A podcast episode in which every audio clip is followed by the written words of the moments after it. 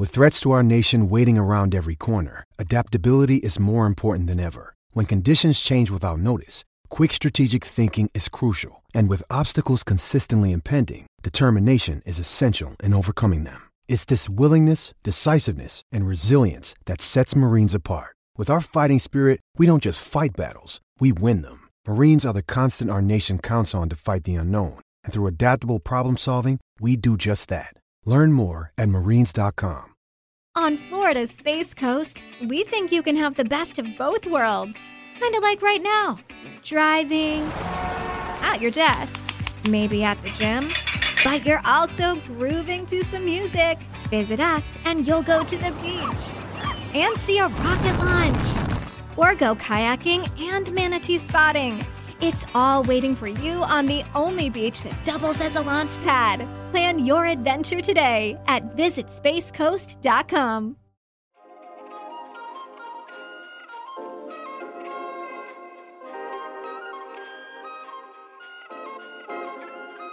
Welcome to the first Menners Masterclass, where each month I will go deep with one of my favourite cricket stars.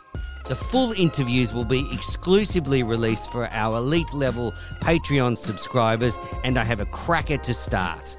Shane Watson is one of the few Australians to captain Australia and score a century in all three formats. He's one of the finest white ball players Australia has ever produced and was an undervalued Test cricketer. He scored 14 tons and took 291 wickets for Australia in all formats. His one day international batting average of 41 at a strike rate of over 90 puts him in the top echelon of 50 over cricketers. In this interview, we also discussed what stopped him at times from getting the best out of himself at Test level.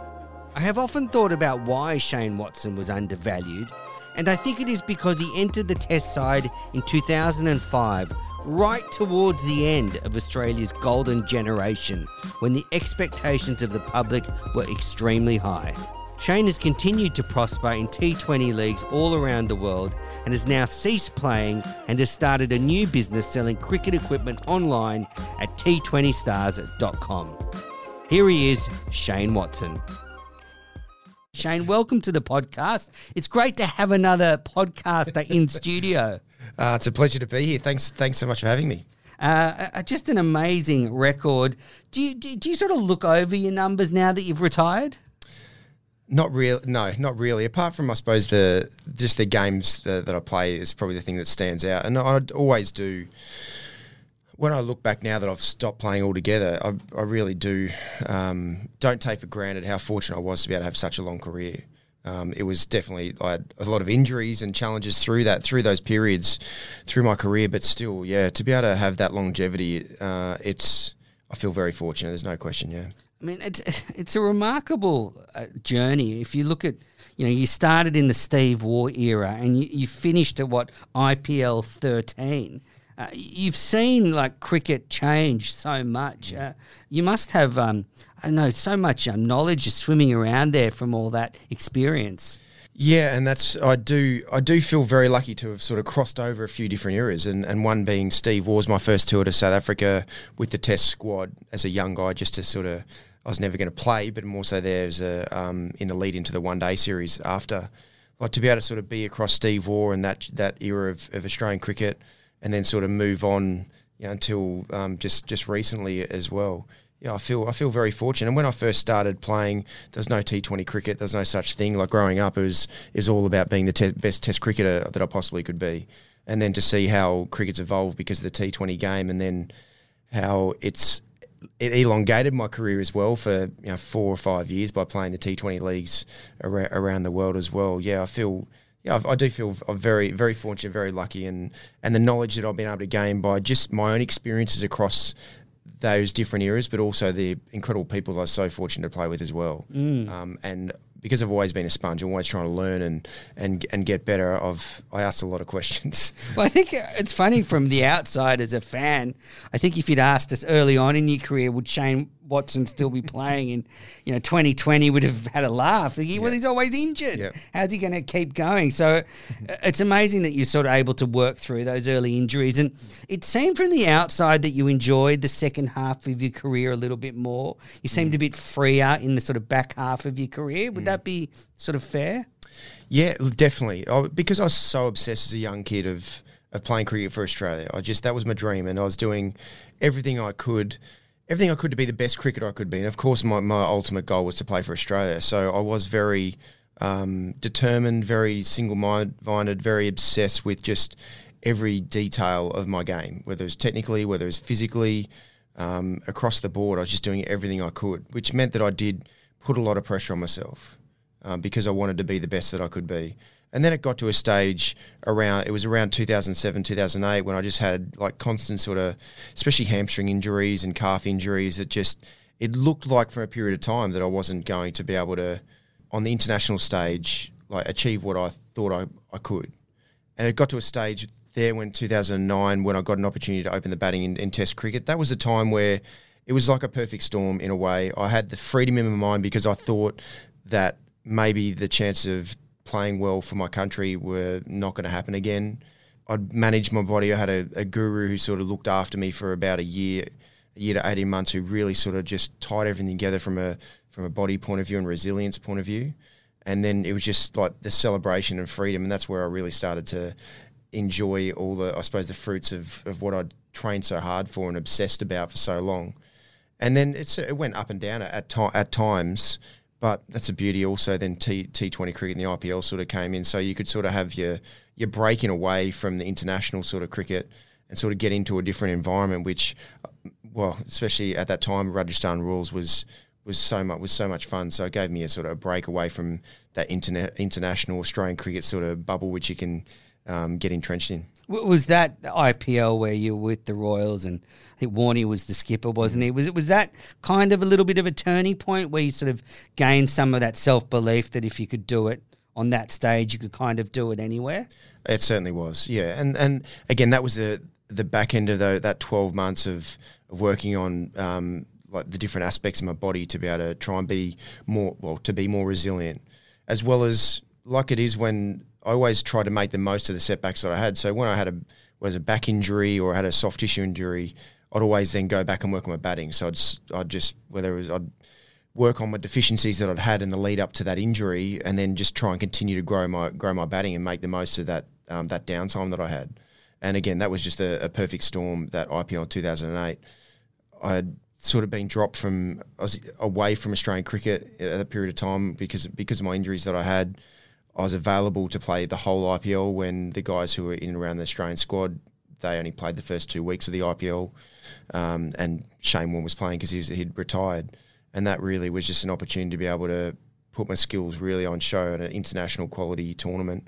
And then things sort of expanded from yeah, just just really grew from there. And is there something to having someone like Shane Warne in your corner when someone like that backs you? It does give you that boost. Yeah, for, for sure. And Warney, he, he's always been incredibly good to me from the first time I came in around the Aussie team in 2002. Uh, and he always he always believed in me, always backed me. I had an opportunity to play at Hampshire because of uh, two two stints at Hampshire because of Warney, and then he was very instrumental in getting me to the Rajasthan Royals as well. And just his his belief and ability to be able to get the best out of people. It's an incredible skill that he's that he's got and that he had um, as a, as a leader. He just knew how to build like give people the right information to get the best out of them. And he certainly knew how to do that with me, as as did Ricky Ponting as well. And Ricky Ponting had to be more patient than Warney because he had to absorb my injuries for that period of time from mm. 2002, you know, all the way through to probably 2009, really. And Ricky was, again, was incredibly patient, always really believed in me and knew how to get the best out of me as well. So to be able to have those two guys be such core mentors for me. Not a bad lot. Yeah, I know. I feel again. I feel very very fortunate because they were able to have the confidence in me, the patience as well when it was needed, while I was sort of having my setbacks to then know how to get the best out of me and say the right things at the right time to just to for me to achieve things that I didn't think was possible. And it's a great skill they both have. Mm. All right, let's go back to the beginning. Now, I know your parents have been a really strong influence in your life. Mm. Your dad uh, was in the Air Force, your mum a teacher at your school, uh, in the admin at your school. Yep. It seems like they gave you a really solid grounding um, that has never really left you. And, and I can only imagine how important that was as you sort of tried to ne- sort of negotiate your your career through, um, you know, the international um, cricket calendar. Yeah, uh, mum and dad were always, yeah, well, gave me an incredible, incredible foundation in my life, and and the values that they instilled in me, um, and also my environment that I grew up in, in around Ipswich, growing, growing up in Ipswich as well, was a very much a a, small, a sporting community in a big way. There was a lot of was a number of um, heroes that had come out of Ipswich as well that I um, aspired to be like and and the support that mum and dad always gave me, I never felt like well, I always felt like I had the opportunities. If- an opportunity arose with cricket or rugby and, and school as well, for example, like for them to be able to sacrifice what they had to to be able to put me through um, Ipswich Grammar School at that time is one of the reasons why mum worked at the school as well because we got Get a a bit of a discount. discount, discount on the fees. So, you know, there's there's the different sacrifices mum and dad made to be able to give me all the opportunities that they could that they possibly could, whether it was through time, like with my dad to be able to sort of drive me, especially to and from cricket, and then be involved in Ips- Ipswich Junior cricket up until then I moved on. But dad still stayed there coaching Ipswich Junior cricket until I was in my twenties as well. So the the time that they spent, but also then the sacrifice they made for me to have the best opportunities I possibly could, and that really gave me a really a super solid foundation of for my life. And then yeah, negotiating a very different world of international cricket. Yeah. if I probably if I didn't have that foundation, you can easily I could have easily sort of um, gone up and down a lot more than than what I did. And, Did you ever um, get fit, like pulled away from your moral compass, like at any time? No, not not really. Like, there's definitely things out there that can challenge that, Mm. but no, no, I was just so, I was so determined to be the best cricketer that I could be, and that's how it would been um, outside of my study because that was re- like super important through high school. But outside of that, it was it was always I just wanted to be the best cricketer I could be, and whatever sacrifice I had to make, that didn't that didn't worry me whatsoever. I just wanted to be the give myself the best chance of being the best cricketer I could be. So, yeah, there's always temptations out there, but no, my priority was always my priority was always my, my cricket, and um, and sticking strong to what my morals always were. Um, so that was I've always found that pretty easy. And then you made you were in the Australian under nineteen side at the time. You went on tour with a lot of cricketers. You end up ended up playing a lot of international cricket with. I mean, that must be a really special part of your career because cricketers often talk about when they leave the game, it's the friendships that they've made that they remember. They don't remember the hundreds or the great days, but they remember the mates they've got. I mean, do you have um, who are some of your mates that you still hold close from those days? Yeah, it's that's uh, the beauty of I suppose going through junior, junior cricket, and especially in the time that I did, even in Queensland. Like we had a number of, of like great cricketers who came through around the same same time that I did. Whether that was um, you know, Nathan Hauritz, who played quite a bit of, uh, of cricket for Australia. Uh, Mitch Johnson, uh, Chris Hartley didn't play for Australia really for Australia, but played. Oh yeah, it was like an incredible servant to a, to Queensland cricket and then Andrew McDonald uh, as well. There's like there's a number, so many guys really who who through that period of time played Australian under 19s um, with and, and Queensland under 19s with as well, and then to be able to experience things on the field as well, on and off the field, like internationally, and living your dream together. Um, know, the person that really stands out to me the most is Mitch Johnson because he, in the end, like we billeted mum and dad, we sort of billeted him as a 17 year old, and I used to drive him. We used to drive to get up together to go to Queensland under 19 sort of training. So to go from someone like being billeting Mitch Johnson to then being able to share some very special moments on the field, like you know, two that stand out of the um, Ashes, the Ashes win um, in 2013-14, where he just dominated. He won us the Ashes series, really, Mitch Johnson, and then Absolutely. and then the 2015 World Cup that we'd always been, it always been sort of there in the distance as a, as young guys in our early 20s, that there was a, a World Cup at home in Australia. Um, to be able to be a part of that together as well and share that special special time as well. The the memories that you only dream of as young kids. And, and do you sort of um, do you have those pinch yourself moments? You know, when you, I don't know, at, at, at the MCG with you know the 2015 World Cup, do you and someone like Mitch go, you know, can you believe this has happened?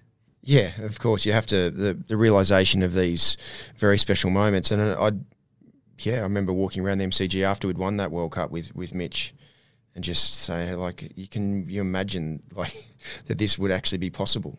Um, and yeah, of course, like you never take it you never take it for granted because you know how um, how quickly things can be taken away, especially either way.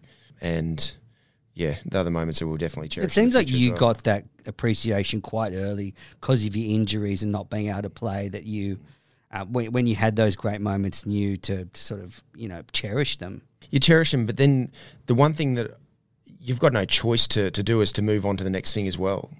So even though you, you cherish them right at that moment, then you don't have much time to really like bathe in bathe in that mm. sort of um, excitement as well. So even that 2015 World Cup, I had two days to two days of enjoyment and really like take it all in that we and the enormity of winning a World Cup at home, to then reset to get ready to go to the IPL and get ready for another season um, with the Rajasthan Royals. So that's a thing about a lot of the time. Like the 2007 World Cup was a different was was different a different experience in a great way. So because there was less cricket on at that time 2007 World Cup, we won the World Cup, came back, and we had like four and a half months off in between the, the end of the tournament um, into the next next series that we had. So there was more time to really sort of enjoy it and and, and soak in that um, that experience. But now, because a lot of the time you're always on the go, you only have a couple of days to sort of reset to then move on to the next thing. And it's now not until you know I finish playing altogether where you can really sit back and just it's hard to believe that you, you know, I was able mm. to be a part of you know things like that. You, you, often hear franchise players talk about that that. Uh, they say won a, a, tournament like the IPL, and then the next morning they're on a plane mm. uh, heading to the next destination, and it's mm. it's that fast. So, yeah, it's incredible how quickly the cricket world moves. Mm. Um, so you made your first class debut for Tasmania against Queensland. You know, spoken that you were you were given a pretty tough time, obviously, as was the custom then. If someone went and played for another state, you're always put through the ringer. Do you do you think that that would happen now? Because I feel like the way the culture's changed in cricket in this country and people moving around for the big bash and stuff, that Shield cricket is bloody hard. Mm. But I don't think you you would be put through that again. No, it's a very different time now.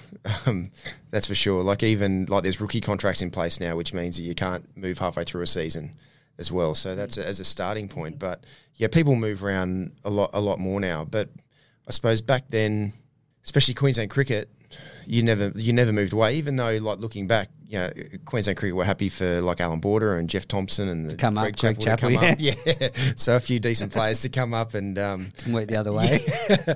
but working the other way didn't sit that sit that well at all. And look, I, I, I get it from a from a point of view that um, know, because I'm I'm a proud Queenslander, I always have been. But opportunity for me was just it was too obvious and too big an opportunity to not to not take up to move down to Tassie to be able to fast track for the guys around my age who went played under Australian 19s with and went to the cricket academy with. Like n- not many guys had that opportunity to be able to play first class cricket at, at that time. So I had to had to make the most of it. Um, and Queensland cricket at that time, the the guys are very sort of older team very old school the way they played. And I like in the end, I look back, it was it was awesome. Mm. Like, to be able to cop, like if I could get through that and absorb the absorb what happened on the you know the that the, game, yeah, yeah, the, absorb the baptism of fire in a way it meant that I could just about absorb anything. Um, and so yeah, it was a it was a it was a great way to sort of test out my skill, my mental and, and technical skill at that time. Yeah, it's um, it was so long ago. I was on Cricinfo, and it was like 2001, 2002. They don't even have the scorecard available. It was, you know, pre-digitizing all the the scorecards. Gosh, okay, yeah. But yeah, I mean, it, I guess you know when you put through that baptism of fire, it just sort of everything from there is going to be a little bit. I mean, your next game is going to be much easier after you've had to suffer mm. that. So, but oh yeah, I just don't think that would happen anymore. I think um, we've kind of moved mm. away from that, and people are more understanding of the sort of professional culture and the fact that you only have one sort of chance in your mm. career and you have to go where there's opportunity. Yeah, yeah. There's a lot more movement now. There's no question in, in first class cricket. Beforehand, it wasn't unless you're on the really just on the verge, um, on the on the sidelines a little bit. You wouldn't even consider moving. It was part of um, you know the apprenticeship that you had to that you had to um, pay. So it was yeah, it's it's definitely a lot more freer now, and and also like now the umpires are a lot more sort of onto if there's any sort of real um, know, ongoing abuse or sledging. Yeah. The umpires are all over it as well, and it's just yeah. And now because of the Big Bash, you're potentially playing with someone on like at some stage anyway. So you sort of you got to you can't go too hard at someone knowing that you potentially might be playing with them. Um, and have to share a dressing room with someone you you might have just sledged the living daylights out of. they'll be in the nets, um, Yeah. bowling bounces yeah, at you. exactly. So Harry Conway sledged a few of the um, Queenslanders a couple of years ago, and then you know, he was playing with Billy Stanlake in the the strikers later that summer. So Yeah. can only imagine how the nets were for old Harry. Um, so you spoke about the 2002 South African tour with, you know, what was the all conquering side of the time, st- led by Steve Waugh. But you know, I've often thought that for the for your generation of cricketer that there was you know the sort of extra weight of pressure and expectation coming out of that great generation that it, it somehow sort of weighed down some of the cricketers because Australia had this tr- incredible run of results that was basically unsustainable. Um, you know, did you did, did did you notice that in your generation that there was this pressure to sort of emulate what these um, greats had done? Oh, there's obviously expectation of what's of what the public expect from the from the Australian cricket team, and because of the the bar was set so high because of that that like just mind blowing generation of Australian cricketers that came through at that time, then of course you know, everyone expected that's just how it was supposed to be. But I, f- I felt some of the the bigger achievements that I had within the Australian team was without was without a lot of those great players. Um, like the 2009 Champions Trophy that we won in South Africa, Ricky Ponting was one of the last of that sort of era still playing. So that for me was one of the like highlights for us as a, an Australian cricket team, away from just you know inundation of the, some of the greatest cricketers the world's ever seen, playing the 2007 World Cup or the 2006 Champions Trophy that we won in India. So that that really stands out to me about around you know what a special achievement that was, and that's why then to be able to go through, you know, especially the down periods of time, uh, 2011 World Cup we got knocked out in the quarter final, then the couple of Ashes series that we that we lost.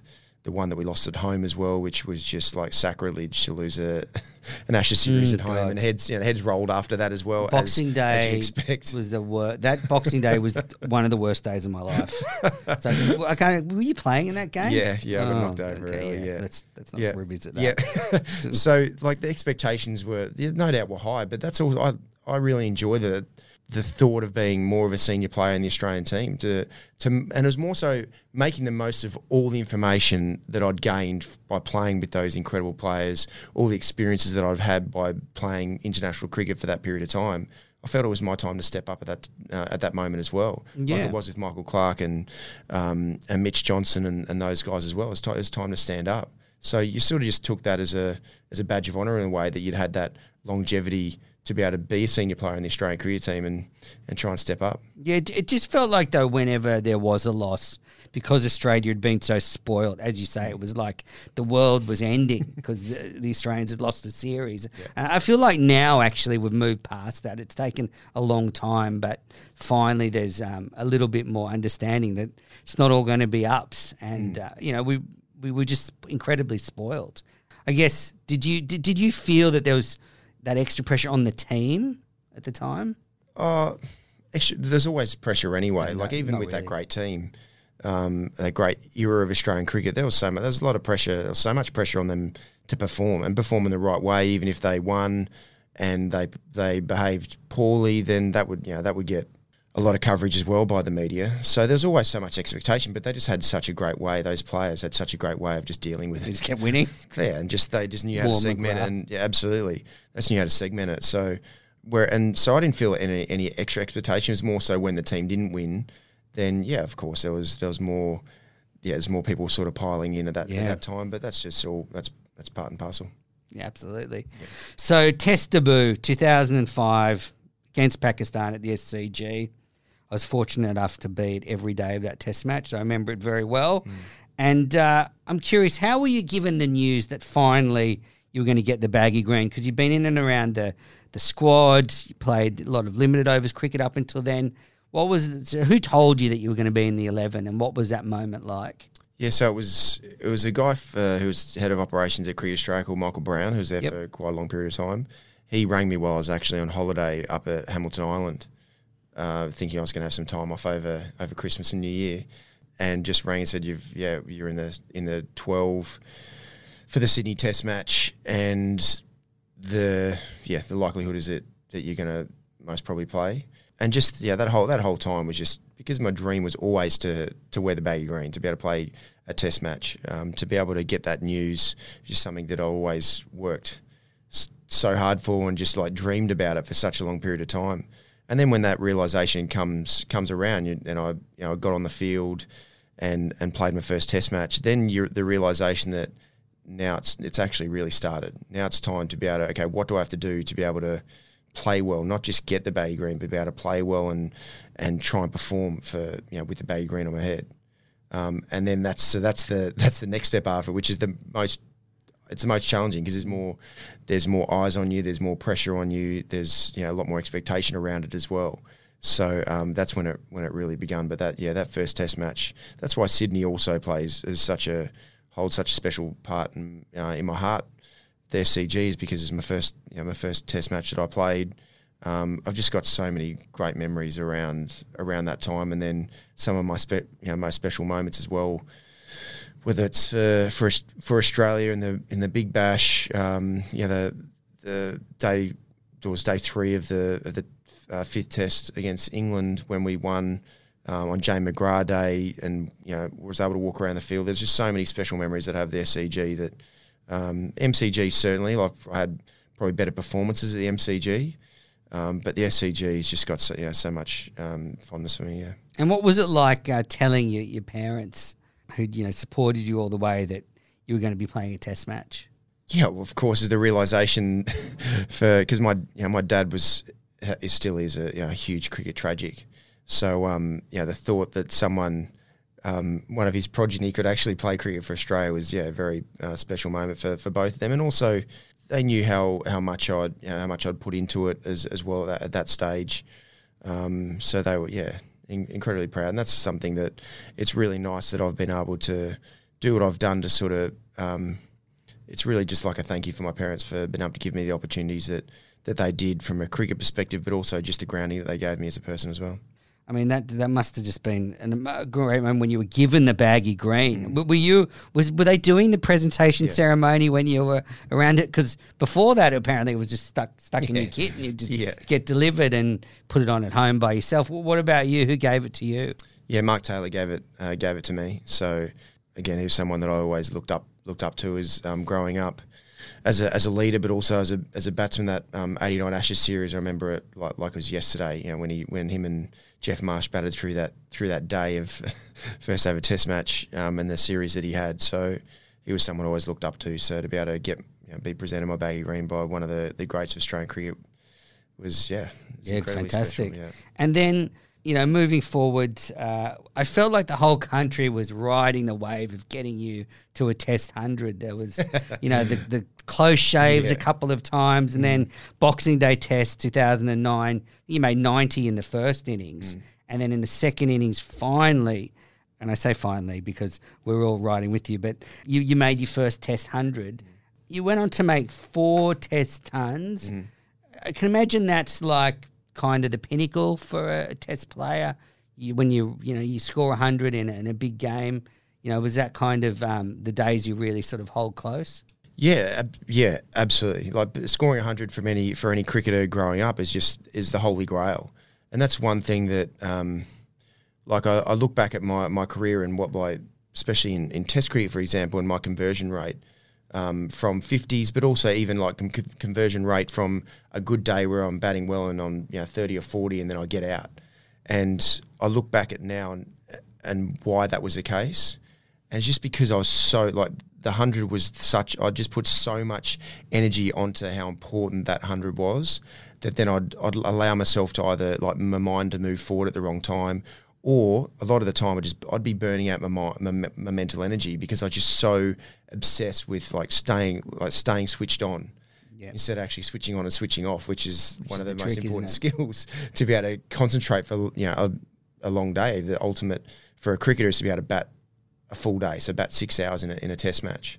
So um, that's the one thing that you know, I didn't know I was I did the best that I possibly could that's the one thing because it's just I put so much effort, and as always as a young kid, any, everything was around. I woke up, um, even you know playing high school cricket.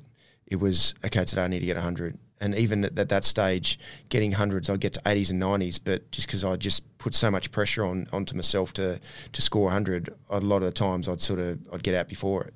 Yeah. So that was just a trait that happened all the way through my career, really. Apart from like one day cricket, not as much because one day cricket, it's more about the score, your team score. So it's more about okay, what are we chasing? What do we need to get to? Whereas Test match is more time to think, more time. It's a bit more individual in that way. If I, okay, if I get a big score, then it will set up set up the team to to get a big total. Whereas one day cricket, it's more sort of defined, and that sort of sat better with me in a, It's in a way. be free my- and easier. Yeah, exactly. So um, because all the great cricketers talk about just concentrate on the next bloody ball. Mm. Uh, you know, I used to read you know books like Ian Healy growing up, and his thing was switch off between every ball. Otherwise, he he couldn't have concentrated all day. Yeah. Uh, but you know, it's so easy to just get so intense, and when you're in the you know competing, you lose sight of that. Mm. Yeah. Um, but you know, you say that you talk about your conversion rate. You know, nine hundreds for Australia in fifty over cricket, four in Test cricket, one in T Twenty cricket. One of the very few players for Australia to have hundreds in all formats. I think Warner, Glenn Maxwell, and yourself are probably the only three I can think of. It's quite a record. I mean, the games are so different, yet you were able to sort of prosper in all of them. It's a it's a, it's an amazing skill. I guess looking at your one day record, it's probably the best record, and it's the one where you said you felt most comfortable. But mm. nine hundreds, strike rate of almost a hundred, you know, over ninety. It's incredible. I mm. mean, you, I think your fifty over records, you know, averaging over forty is undervalued. I mean, it's just a phenomenal record. Yeah, and, and it's interesting sort of growing up. My, my I just wanted to be the best Test cricketer because that's also how you compared against all the, the other cricketers who've, who've ever played. So my obsession was always around having the best defensive technique and um, having the just being the best Test cricketer that I could be, batting and bowling. Um, and then it got to got to a, a stage where I, f- I definitely felt like I had the game to be um, the technical game to be the, the Test cricketer that I that I thought I could be.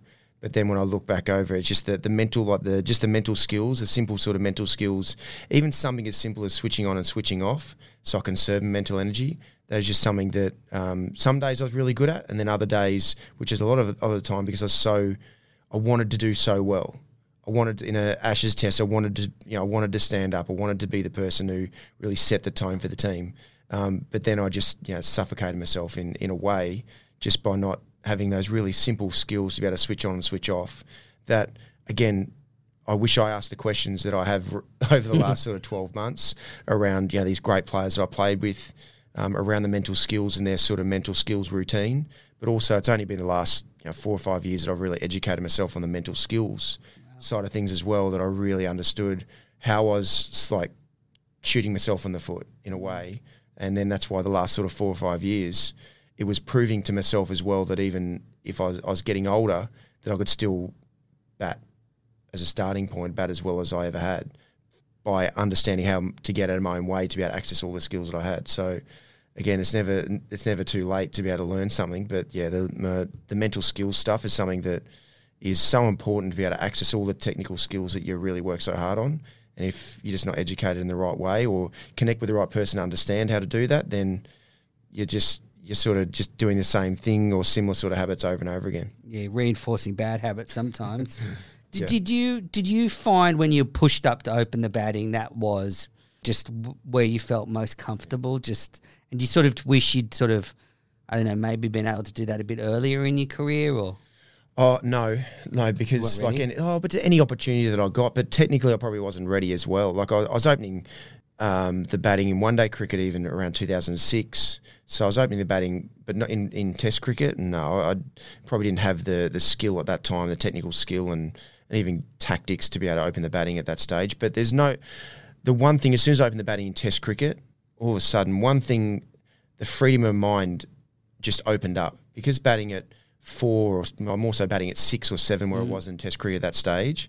I would be so guided by how the team was going or how I approached an innings. So if we were four for not many, I'd be okay. Don't get out. We need to build a Go there with that partnership. pressure. You know that pressure of like, or you go at four for five hundred, and you just got you got no care whatsoever.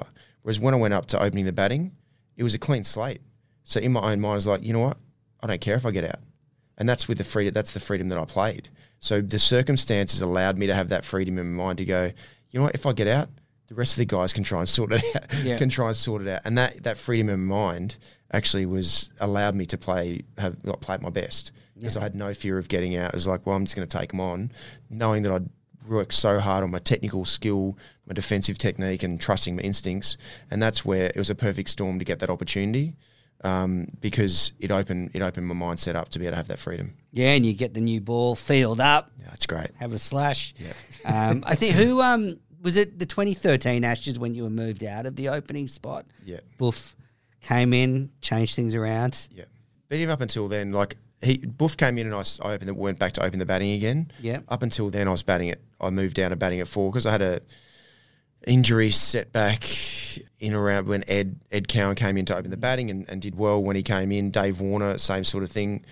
So that was a time where, yeah, it would just pushed wasn't. out of the yeah, I was pushed. I was moved down to four, which to be a top order batsman in the Australian cricket team is is a you know is one of, is is a true like Honour, it's an incredible not gonna- opportunity. yeah, but absolutely. But for me, in my own mind, opening the batting was the freedom in my mind to just set up those circumstances, have that freedom. So then when Buff came in, he get, he put me up to the top of the order. I had three Test matches where I got a few twenties and thirties, maybe one forty, and then again because I hadn't gone on and got a big one, I got moved down the order. But that's that was fine. If you if you're not scoring runs, you don't expect to keep getting picked. Yeah, it's a tough school, that's Mm. for sure. Now, I heard you say in your podcast, um, Lessons Learned with the Mm. Greats, fantastic, uh, amazing guest list. But you, you said in that podcast that the 2013 14 Ashes Mm. was your favourite series, and- but also that you felt that the whole country was behind the team at that point. Mm. And I sort of felt from the Australian public we all were because the, you know you mentioned 10 11 was a nightmare. We hadn't won the Ashes for a while. Um, it, it was pretty dire times. So when Australia started to steamroll the old enemy, it was a joyous occasion. What what was the opposite of that though? When you felt you know the public weren't behind the team, Um, or what you sort of said that always someone's in the gun. yeah. Oh, there's always absolutely. There's always there's always someone in the gun. Uh, one or two people. You know, it was Because, Matt uh, Wade just gone yeah, in the whoever it is, summer. and, and it's and it's relentless for that one or two players who are in the gun. It's relentless until until they get dropped. Really, Mm. a lot of the time, or it's just they just are able to sort of find a way out and get runs, and then and then they're okay. But there's always someone who's it's and it's fully at that time when you're in the thick of it, it's fully loaded on you.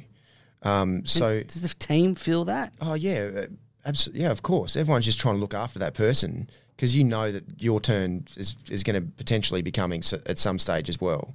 So you're there to try and look after them, but it's just again, it's all encompassing. Then you start, as a batsman, you start worrying about not getting out when you go out to play, which you move further away from when you're at your best. So that's where, um, you know, that that 2013-14 Ashes series was one of the moments where you just everywhere you went, everyone, everyone around the grounds, everyone around Australia where you travelled to was just so supportive. Come on, guys, this is brilliant. You could really sense it. Whereas, you know, the other time, well, I suppose the 2010 11 where we lost an Ashes for the first time at home for a long time. Like that was like you guys are like a disgrace. Had had like sacrilege. How dare you do that Yeah. to us by by losing on home soil? Um, It was pretty hard walking out of the MCG on that first day, and Australia already behind by like almost hundred, and Yeah. you- you're just like, okay, the, the match is already gone. Yeah, Abs- absolutely. and, and then being in the thick of it and being Yeah, in the team, copying it would be yeah, that's worse. right, exactly. So, and there's times where, like even you know, an Ashes series that we that we lost away. There's times where you feel like, oh, are we going to be allowed back in? Because because um, it's it's just the, the beat up around it, and I suppose the, the the media sort of beat up around it as well, and the public sort of jump on board as well, and that's why those moments where it really does all come together. That's why, like at the time, we all, we talked about just how special it was to be able to have like everyone on our side, and it just it means that everyone. It just really gives you so much more like purpose and, and energy, and it brings everyone together even more so when you know you got got um, you know everyone on your side, and that was the same as a that was the same as the 2015 World Cup as well. Because it was a World Cup at home, the first one at home since since '92, and we had a we had a very good team as well. So the expectation was high, but it was also the support was there in a big way as well. So the other times that you really cherish because the other side of it when when if it's not you, it's the teams in the gun, like what's happened recently during the the Indian series loss here. There's always going to be someone who is the collateral damage out of it. Um, you know, JL this time. yeah, and J- like JL's like stuff's come out that should never have come out in the public dom- domain. Um, and there's always there's always and it's normally the leader. Like Mm. 2010, 11, it was Ricky Ponting who was in the gun. He had to end up standing down after the, the World Cup because it's his fault. Yeah. It's absolutely ridiculous. But it's just it always goes on to the leaders because obviously they're in charge. But um, yeah, it, it can be it can be challenging. Yeah, wh- what about when you were in the gun? you know, how, how, how did you sort of deal with that media spotlight? Were you someone that could kind of compartmentalize and get away from it? Um, you know, everyone's different. I know, like Yeah. someone like Steve Smith apparently reads everything, about himself. Um, you know, what would you like? Would you just like, and I'm, I'm not going near the papers. Yeah, yeah I, I just stay away. It was my only way of dealing with it um, because I didn't want to. I knew the real, the reality of what was going on. That I wasn't scoring runs, and that if I didn't keep scoring runs, that I was going to get dropped. So I knew the reality of where things are at. So I didn't need like reinforcements of, of where I was at, but also potentially some personal digs and everything that can sort of come your way um, from the media as well. So I just I couldn't I just didn't read it. Um, whereas some other guys, like like I know Michael Clarke used to read just about everything, which I just I, I couldn't do because even if there was like anything, if there's um, you know, a hundred really positive sort of things that are being said and comments, but there's one that's a negative, that one just eats Stays with you. Yeah, it just eats away at you, and like, well, don't even expose myself to that. So that yeah, that was my way of dealing with it, just actually just trying to keep it away. Even though you know, I'd always find out in some way if someone had sort of had a had a direct sort of go at me, that'd be I'd find out indirectly through, Yeah, through my parents or mates or you know whatever it was. But um, yeah, that was my way of being able to try and deal with it as much as as well as I could. Yeah, I feel like you were misunderstood in your playing days a little bit. I also feel that perhaps had there been more, a bit more like social media and a bit more of that around when you started, it might have been better for you because I, I sort of don't think we saw a lot of you early in your career. It mm. was just, oh, he's injured again or something. Whereas now I think that cricketers have a lot more opportunity to sort of I don't get you know their their messages out to fans, and they can sort of bypass the media through Insta or um, any of the platforms. Yeah, that's the the one thing that used to people used to say to me a lot when they'd meet me was like, "Gosh, I thought you were going to be really intense and like like full on." Like, yeah, but that's like in the end, where people mainly saw me was on the cricket field. A lot of the time playing international cricket, where it's you're like you're in survival mode. Yeah, Play, you're trying Yeah, to you're you're trying to do with, you're trying to do what you can to be able to win, um, pushing the limits on how good you can be as well up against some of the best cricketers in the world. So there are going to be times where things do boil over a little bit, but that's also that was my headspace for me to be at my best was that intensity in that battle. I lo- I loved it. And that's what got the best out of me. But then people expected me, thought that that's how it must be outside of the, the game as well. As soon as I like in my um, personal life, and that's not not the case at all. But and it's not until probably the last four or five years that I've been able to sort of just like you know do other things. As you said, there's whether it's social media, whether it's other um, other ways for people to see you in a different light, apart from just in that survival mode, where they then can have a better judgment on what kind of person you are yeah, instead of just seeing either one being injury being injury prone, which I was for that period of for for quite a while, um, disappointing. I was like shattered, but disappointing my teammates or, or uh, Ricky at that time, who was so um, so patient with me, but also the public because there's expectations around it as well. But um, outside of that, yeah, I was. people just assume that that's how you are um, off the field as well. So it's been it's been really nice to be able to the last sort of four or five years for people to sort of see me in a different light compared to just being on the field, and people then not just expect me to when they meet me that I'm actually just going to be really intense. I'm going to be trying to trying to bounce you out or something like that.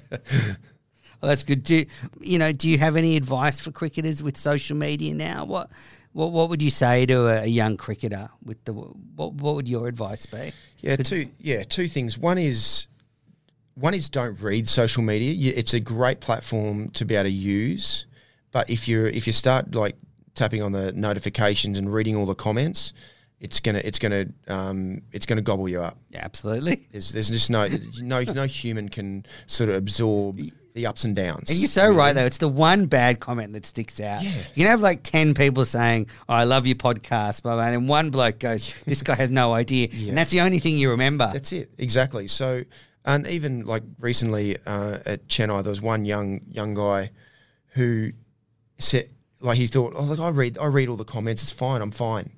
And you're like, mm. and then it's some like a week later, it's like, you know what? It, it got a bit much for me one. good when one they're night. good. It's a good after Yeah, a good game. That's right, but it just got a bit much for me, and I really, I really struggled this night after seeing a couple of comments. So social media is an inc- it's an incredible plat- platform to be able to get who you are away from just what people see on the cricket field, which is in the battle. Um, some people are better in the battle and come across better in a battle than than others. Like Brett Lee in the battle came across really well. Well, I thought he did because he always had a smile on Mm. his face. He he was playing it hard, but that was how. Whereas for me, for me playing at my best, I was like engaged in the contest. Yeah. So, so then the social media platform to people to be able to see the other side of you as well. So then they've got more of a balanced assessment on what kind of whether whether they engage with you and whether they um, have got a good rapport with you or not. So that's where social media is a great platform to be able to do it. Um, but just don't you can't get caught up in reading the comments because as soon as you do, that's when you sort of it, it could turn in a spiral pretty quickly. Yeah, and we know that mental health in young people, or anybody, but especially you know young athletes, is such an issue. And um, you know we'll talk a bit later about your role in the ACA, but this is where I think you're such, um, you know, can be such a valuable guide to young players coming through who have to navigate this sort of tough um, future. So you won two World Cups, 2007, 2015. Uh, You mentioned how different they were, but I can imagine the 20, 2007 World Cup with, you know, that sort of great era still, you know, McGrath send off and Gilly send off. That must have been something special. And then at home, 2015. Uh, From your sort of personal experience, you know, what were the differences between the 07 and 15? Yeah, 07, I definitely felt like I was just there for the ride, in a way. Um, being being the all rounder batter, I was batting at number seven at that at that stage. It was just, yeah, it was there just to go to go along and just try and contribute wherever I could, just chip in wherever I could, um, and just it was yeah, it was crazy to think that. It's crazy to think you can go through a World Cup undefeated. And there was two, tw 2003 and 2007 Incredible. it's yeah, it's it's hard to get your head around that the team was that good that they dominated like like that. So for me, it was just like yeah, I just pinched myself to think that I was able to be in a team that had that much like that many match winners. So and I was just there to try and like chip chip Yeah. in wherever I could. When Whereas- McGrath didn't take all the wickets or exactly. Ponting didn't score all the runs. So, um, and that was an incredible experience because also, like I, I just come into Australia and set up in 2002, 2003, and missed out on the 2003 World Cup because of a stress fracture in my back. Um, so I was picked in the squad, and then the last sort of week I had to pull out because my back was cooked. Uh, and and Ricky was captain at that time as well, so it was really special for him to be able to see the journey that I'd gone through as well up until 2007. So like even walking around after that ground in the after that game, the final in the dark, um, at, um, in Barbados was a really special moment because you know Ricky knew like that I'd that I'd missed out, and this was sort of a, a, an amazing opportunity, an amazing you know, moment for me. But then 2015 was, yeah, it was so, it was a totally different generation of, of cricketers. It was more so the primarily the people that I'd grown up playing with, as well as some some young guns had sort of had come in and, and been dominating um, international cricket as well, and it, and most importantly being at home, like to be able to play as uh, as well as we did as well, but to, for it to be at home was just a yeah a, a very there a lot of very special pressure? time. There there was, but all, but we had a very good team as well. Like we had a very good team, so there was pressure, but because we were playing so well as well, like our, our team was able to, in general, was able to absorb that pressure really well because everyone sort of knew their role really well, um, and and was doing it was doing it very well um, consistently all, across the board. So. Yeah, that was just yeah, that was a very that was yeah, it was a very special time. You were part good of an iconic moment of that World Cup when Wahab Riaz fired up at Adelaide Oval and I, you- I fired him up. Yeah. um, you know, what was that contest like for you? I I mean, I know you've you've spoken how difficult it was after the death of Philip Hughes to work through facing short bowling. How was that then when you thrust into battle with a fast bowler trying to knock your head off. I mean, effectively, you know how so how difficult was that process to get to that point to be able to then you know face that sort of an onslaught. Yeah, that that innings in itself, that was one of the times that I didn't have, have that fear didn't come into my into my mind, like all around it, like before and, and after it. But I suppose because it was a it was a it was a knockout game in a World Cup at home, there was like all that sort of the fear stuff just went to the side at that at that moment. It was more just the trying to one not get out and and and try find a way to be able to absorb that spell and, and score. Again, I, like I poked the bear, I didn't realise he was such a big grizzly bear that he actually could bowl that fast. And I was the one in the gun, and he and he he got the others out pretty quickly. Did you so say I a few words to him when he was when batting? he was batting? Yeah, yeah. It's, it's like if I had my time again, I definitely well, I wouldn't have. it was only something simple like if you got a hole in your bat, as he was because he just kept playing missing missing a Mitch Starc.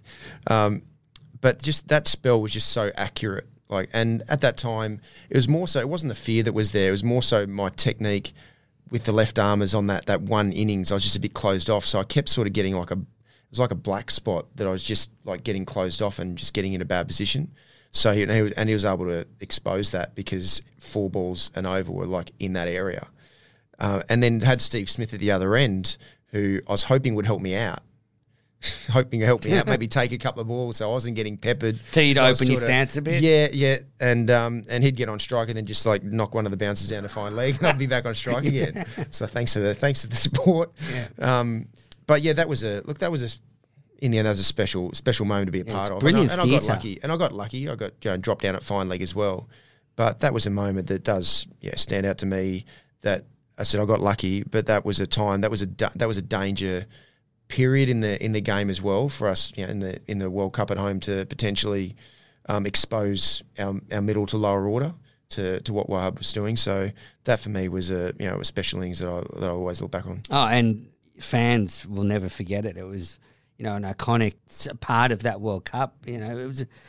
I wouldn't say, um, you know, the fact that you breezed past New Zealand in the final and India in the even in the semi. It was, a, you know, although they chased for a little while, it was, it was pretty dominant. That quarter final, there was a moment there where you could see it going either way, and yeah, you certainly um, etched your name in Australian folklore uh, with that one.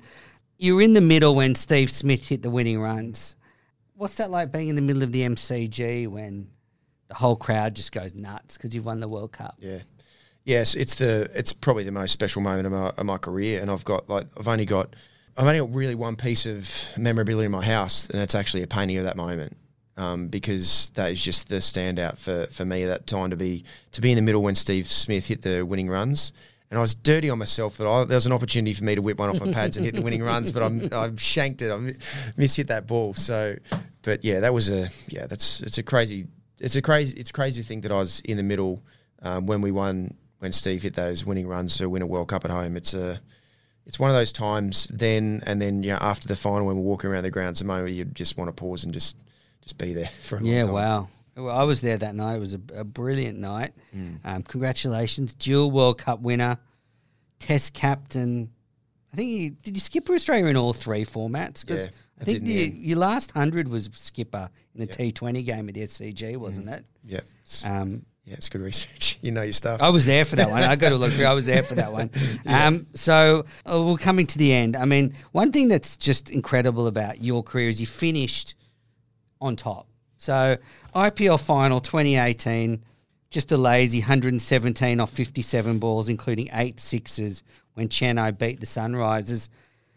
It's amazing that you just were able to sustain your high level right to the end, even IPL 13. What, what sort of what sort of kept that? What kept your skills up? Do you think in those last few years when you know it's easy for a player to sort of fade out? Yeah. Never happened for you. The t- uh, two things, I suppose. The, yeah, two things. One was I was trying to prove it. I was trying to cu- prove a couple of things to myself as a starting point. One was the theory around it as a as a batsman alone, but cricket in general. The older you get, you know, towards the back end, you should really you taper off. Um, and my thought was around was well, you should actually be more skilled because you've had more more skill development as long as physically you're not actually like you haven't slowed down, and bowling wise that was for me, but Hmm. batting wise, if my reflexes, if I'm able to sort of work on my reflexes, unless I've got like a physical sort of injury that's stopping me moving quickly, um, then surely my skills should actually be better than they than they've ever been, in theory of skill development. And the other the other one was around well also my experience of playing in different conditions, different bowlers, trying to tap into that. So that was one aspect. The other one was around the mental skills, and that's why by educating myself, you know, twenty end of twenty fifteen, like a deep understanding of the mental skills from a from a you know guru mental skills coach from the US that I that I got introduced to. That was also again proving the point around okay, if I can get out of my own way from a mental skills point of view, surely I've still got a lot of good cricket in front of me. And these are the t- these, and that's what I sort of. That's we, one of the reasons why it kept me going is to go. Well, let me let me try and prove that theory instead of it just sort of being a theory that um, that I might finish and then go. Well, maybe I could have if I if I really worked on my mental skills. So so that was the thing that I really really worked on. And mm. there's no question being able to play only T20 cricket meant that it was just refining that that skill, and especially batting wise, it was just refining that skill. Even in club cricket, playing here in uh, for the Sutherland Sharks, I'll be playing a two day game, and I'm practicing after the first sort of ten to twelve balls. Practicing I'm practicing the T twenty. I'm practicing the T Twenty batting. So these poor guys who rocked up on the weekend thinking they just hit a, hit a length, and I was coming and taking them on. But that was like so being able to really concentrate my just practicing one skill as well instead of sort of being Test cricket one days and T Twenties and trying to just find a way to maneuver through those different format changes. It was just all my skill was on that. So. So those were the things I suppose that kept me really going to be able to prove that if you if you can get out of your own way from a mental skills point of view, then you got a chance of being able to access all these skills you got and still have some really good innings. Yeah, Shane, it just does seem like weird timing. You retired from Test cricket in 2015, and then you got your mental skills in order. It's everyone has regrets. Uh, I'm sure you It's wish. not a regret. um, it's just more so just that that came along at that time in my, in my life, it's- that real it- education. But um, and I wouldn't have it any other like any other way Because- you you do you make the most of what you've got and, And what you get to a at certain that moment. point. Yeah, absolutely at that time. So um, it's just I do look back and especially just even understanding how to be able to the mental energy, how to how to look after and conserve your mental energy. That's one thing I was good at burning mental energy in Test cricket, especially. um, yeah, I mean, you can't go back in time, but I guess now with your fantastic podcast, you can pass on this knowledge to young cricketers and um, who can, you know, start with this information rather than have to sort of find it out. One thing you sort of talking about your skills, I am curious then, you know, facing fast bowling, they often say, you know, batsmen in their late 30s lose a little bit. Did you find against some of the, the quickest bowlers in the IPL you were losing any sort of um, speed or was it fine? um, yeah, it was it was fi- it was fine. Like Your reflexes and Yeah, everything? yeah, absolutely. Like that's the thing that I always heard as well. The older you get, your eyes start to go a little bit, your reflexes aren't as good. But no, Mm. No, like anytime you face, like even like in my prime, you're facing a guy who's bowling 150 k's. quick either way. Yeah, it's like, and you're trying to take him down, like in a T20 Yeah. game. It's hard. It's challenging because you've got to try and get, pick the ball up and then swing fast enough to get to be able to connect the ball out in front to be able to get elevation. So at any stage when you're facing someone quick, it's it's it's challenging. So um, no, I felt like and that again that was part of me trying to prove to myself around well I can still I still got my skills. And maybe it does show that now a lot of cricketers, if they retire in their mid 30s and want to play T20 cricket for a few more years, it's, it's just about, as you say, working on those skills and making sure you're refining your reflexes and keeping it up. But It's keeping it up. That's a that's a one thing that I I found I, I found the hard way was after the 2016 T20 World Cup, I played the CPL just about straight after it, and then I had like four months off. I thought, you know, I'm just going to have it's my first proper break that I've had really ever with and with my family. And like, I'll just play f- some practice games then in the lead up to the Big Bash. So I didn't play any grade cricket, um, and then I got a calf injury in the lead up to that. So I was I was on the back foot, and I didn't keep my skills up.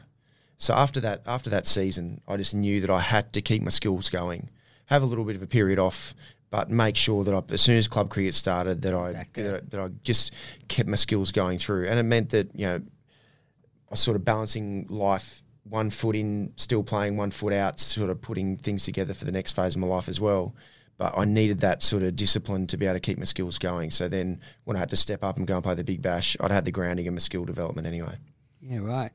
Uh, on the IPL, I'm really curious how intense it is for a competitor because, sort of from the outside now, when I'm looking at sort of, you know, some of the most intense cricket, I think World Cups, I think, um, you know, Ashes, but then I sort of, you know, the big Test series, but then I look at the IPL and I think this has to be super intense to compete in because it's it's the best players in the world playing against each other with phenomenal pressure coming from franchise owners and you know personal pressure to succeed and live up to your contracts. Mm. I mean, is that is that a fair impression of the tournament? Yeah, yeah. It's a it's a great tournament in a lot of different ways, and that's that's the one thing is the the pressures that that's on it. One because as a starting point, you've got the best cricketers in the world. There's a, there's a window for it.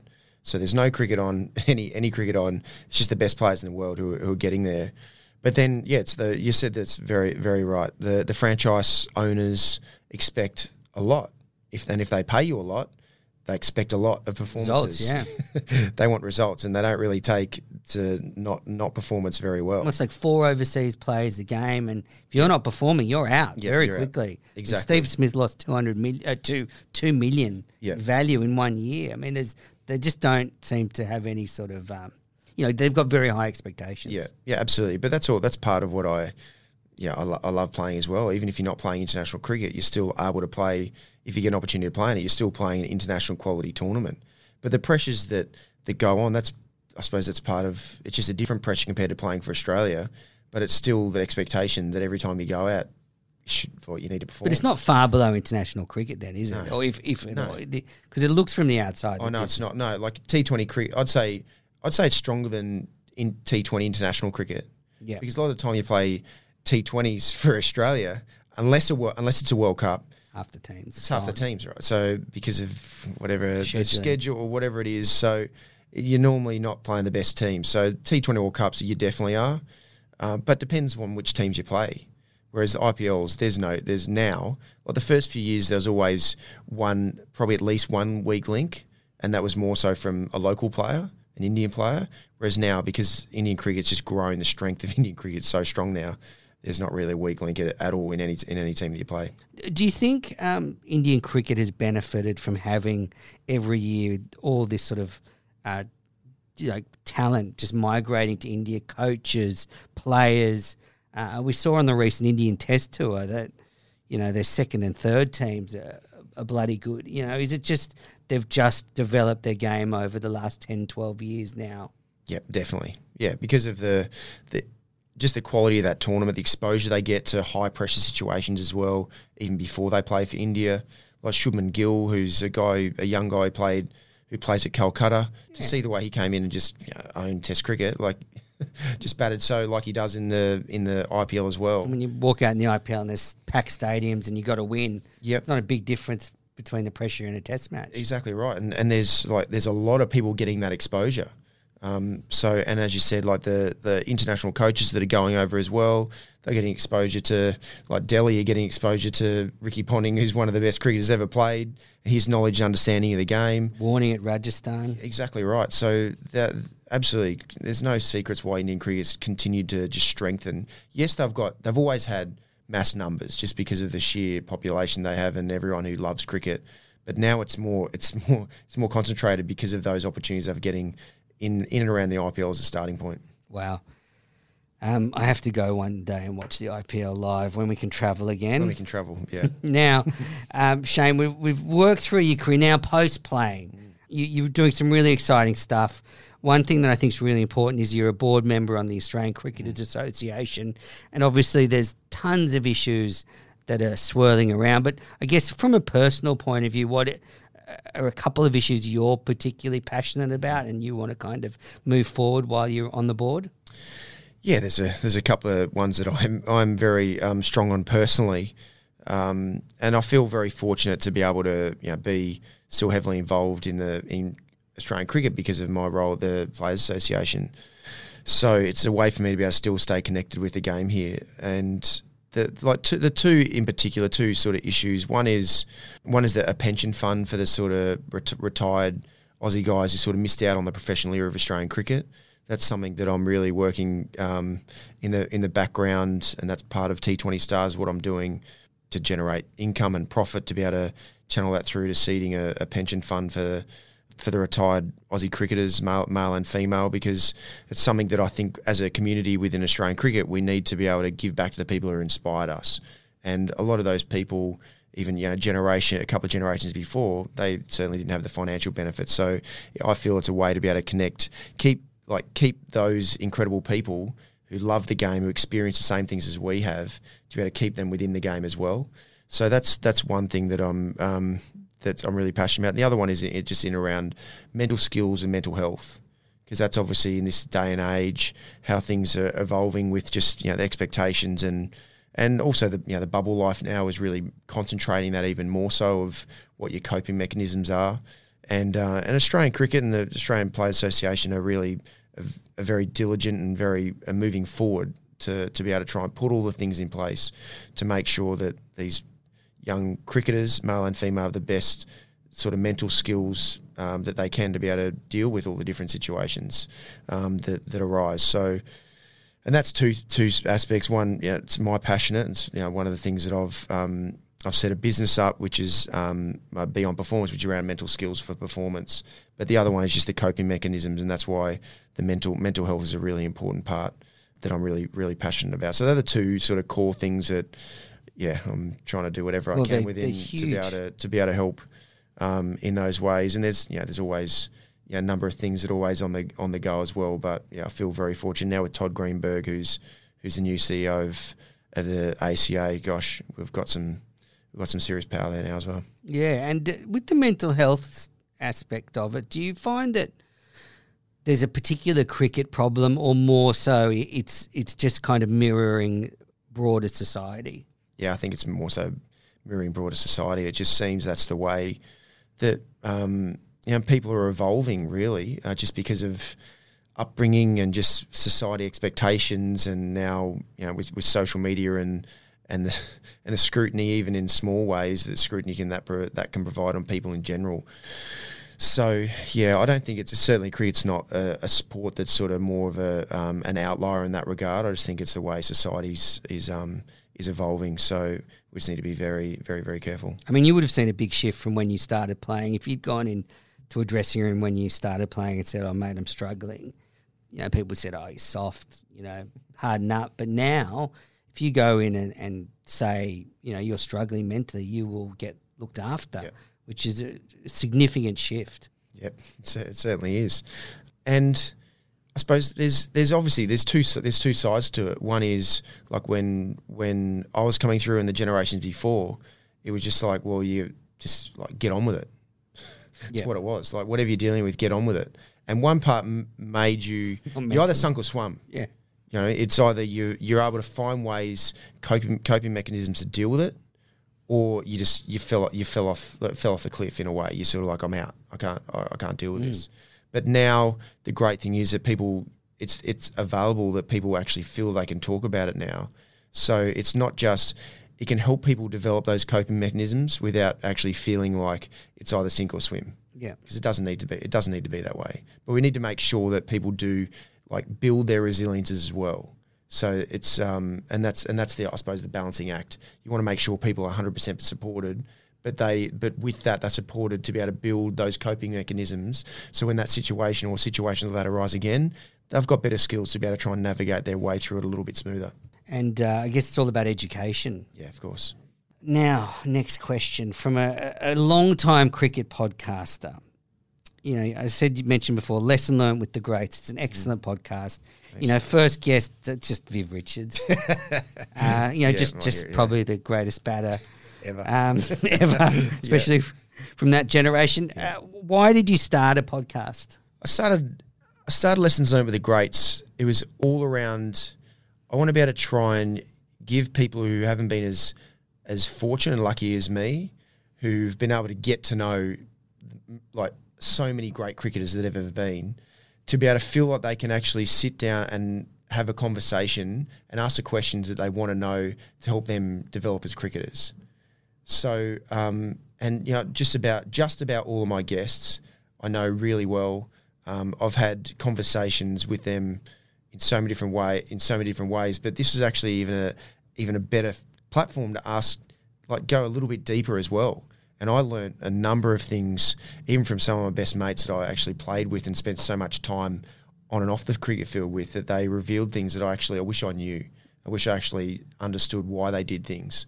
So, like, I just I'm doing it because I wish I had something like this when I was 16 and 17, wanting to understand what the best cricketers did around the world to get the best out of them, and sort of maybe trial try a couple of little things that might have, might have helped me.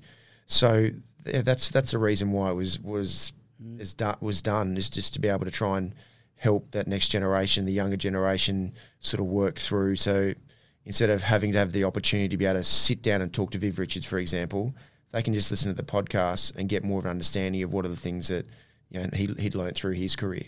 So I feel yeah I feel incredibly lucky, um, and that's why I'm just trying to get get it, get it out there to as many people as possible. It's also great um, because you know you have personal relationships with them. They feel quite comfortable, so therefore, you know you can get a lot out of them. It's it's a very um, you know they've got a good vibe to them. The conversations from your point of view. So, what's it like being an interviewer? You would have for the last twenty years been asked a million questions. What's it like now? You're on the other side. Yeah, I love I love it. It's a, it's a different skill, um, but it's a skill around I suppose coaching in a way as well. How to be able to try and listen to be able to then pull the like pull the gold out of them. I suppose in, in a way without without and again that's the one thing I I made I've always made it very clear. I'm not there to be able to try and like trip them, trip these guys up or expose them in any way. It's more so just what they're willing to to reveal. Um, and yeah, I I just, I've, I've loved it. Yes, there's no question. I'm I'm no like I'm not Bruce McAvaney or anyone like that. but the more I've done it, the more the more comfortable, more more, more comfortable and better I've got. I feel it. Being able to just try and find ways to be able to get get the best information I possibly can out of out of these guys. And so, do you prepare a lot leading up to it? Oh yeah, of course. I'm I'm Yeah.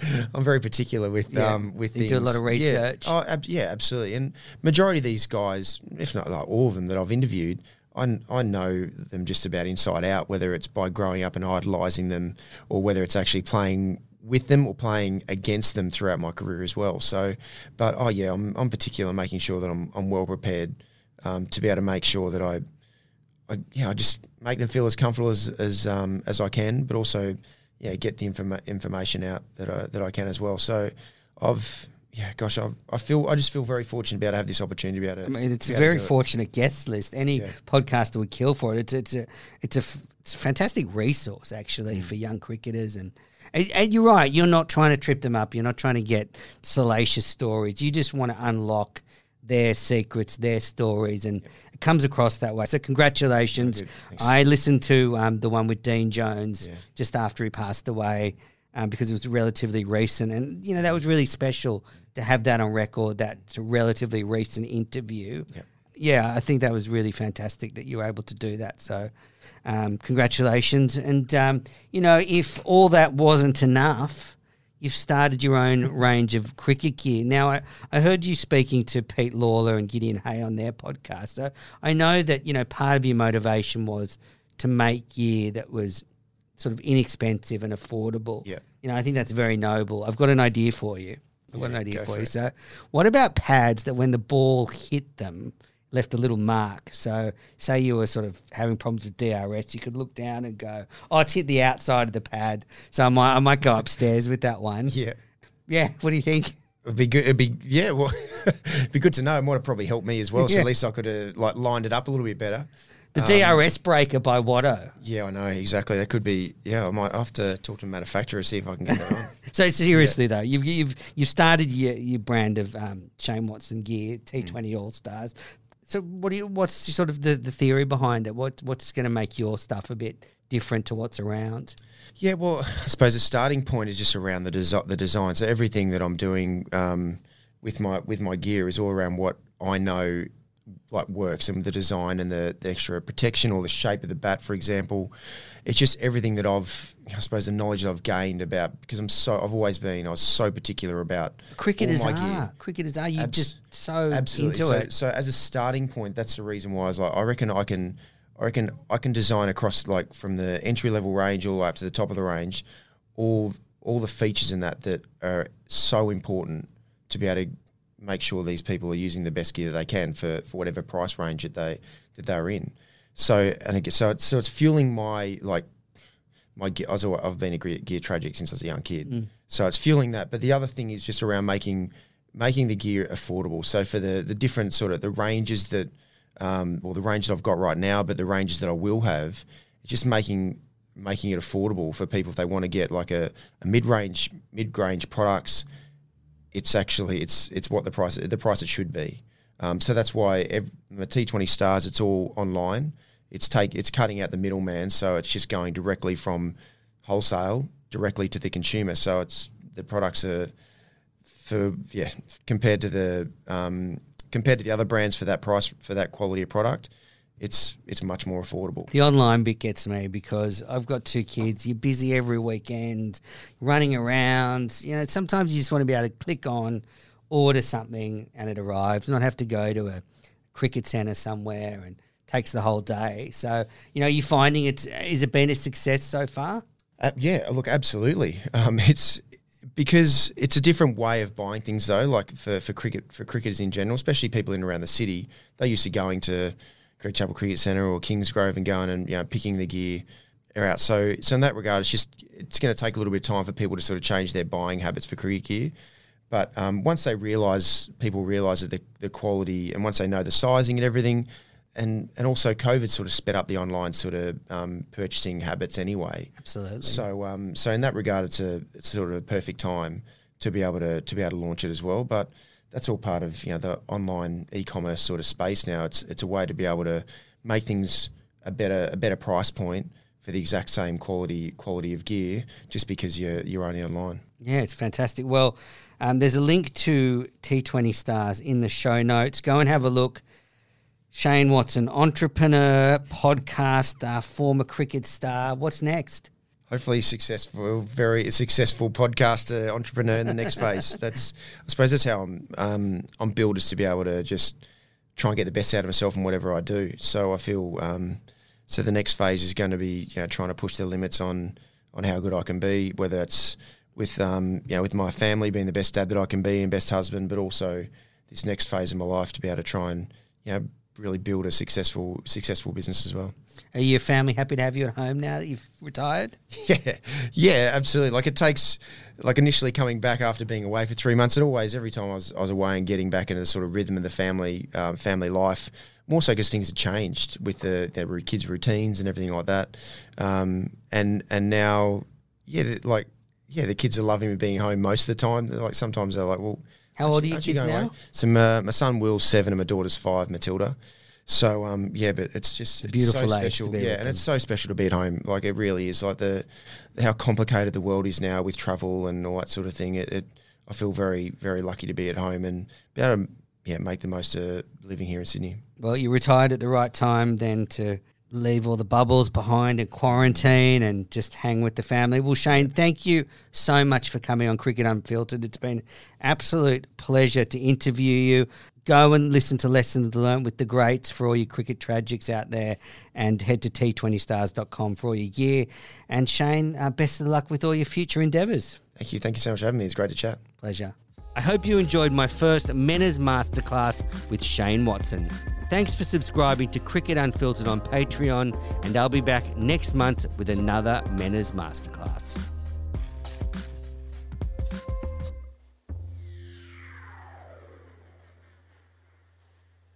On Florida's Space Coast, we think you can have the best of both worlds.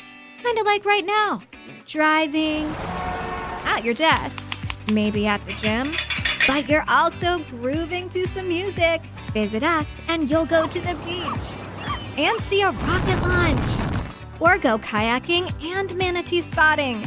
It's all waiting for you on the only beach that doubles as a launch pad. Plan your adventure today at visitspacecoast.com.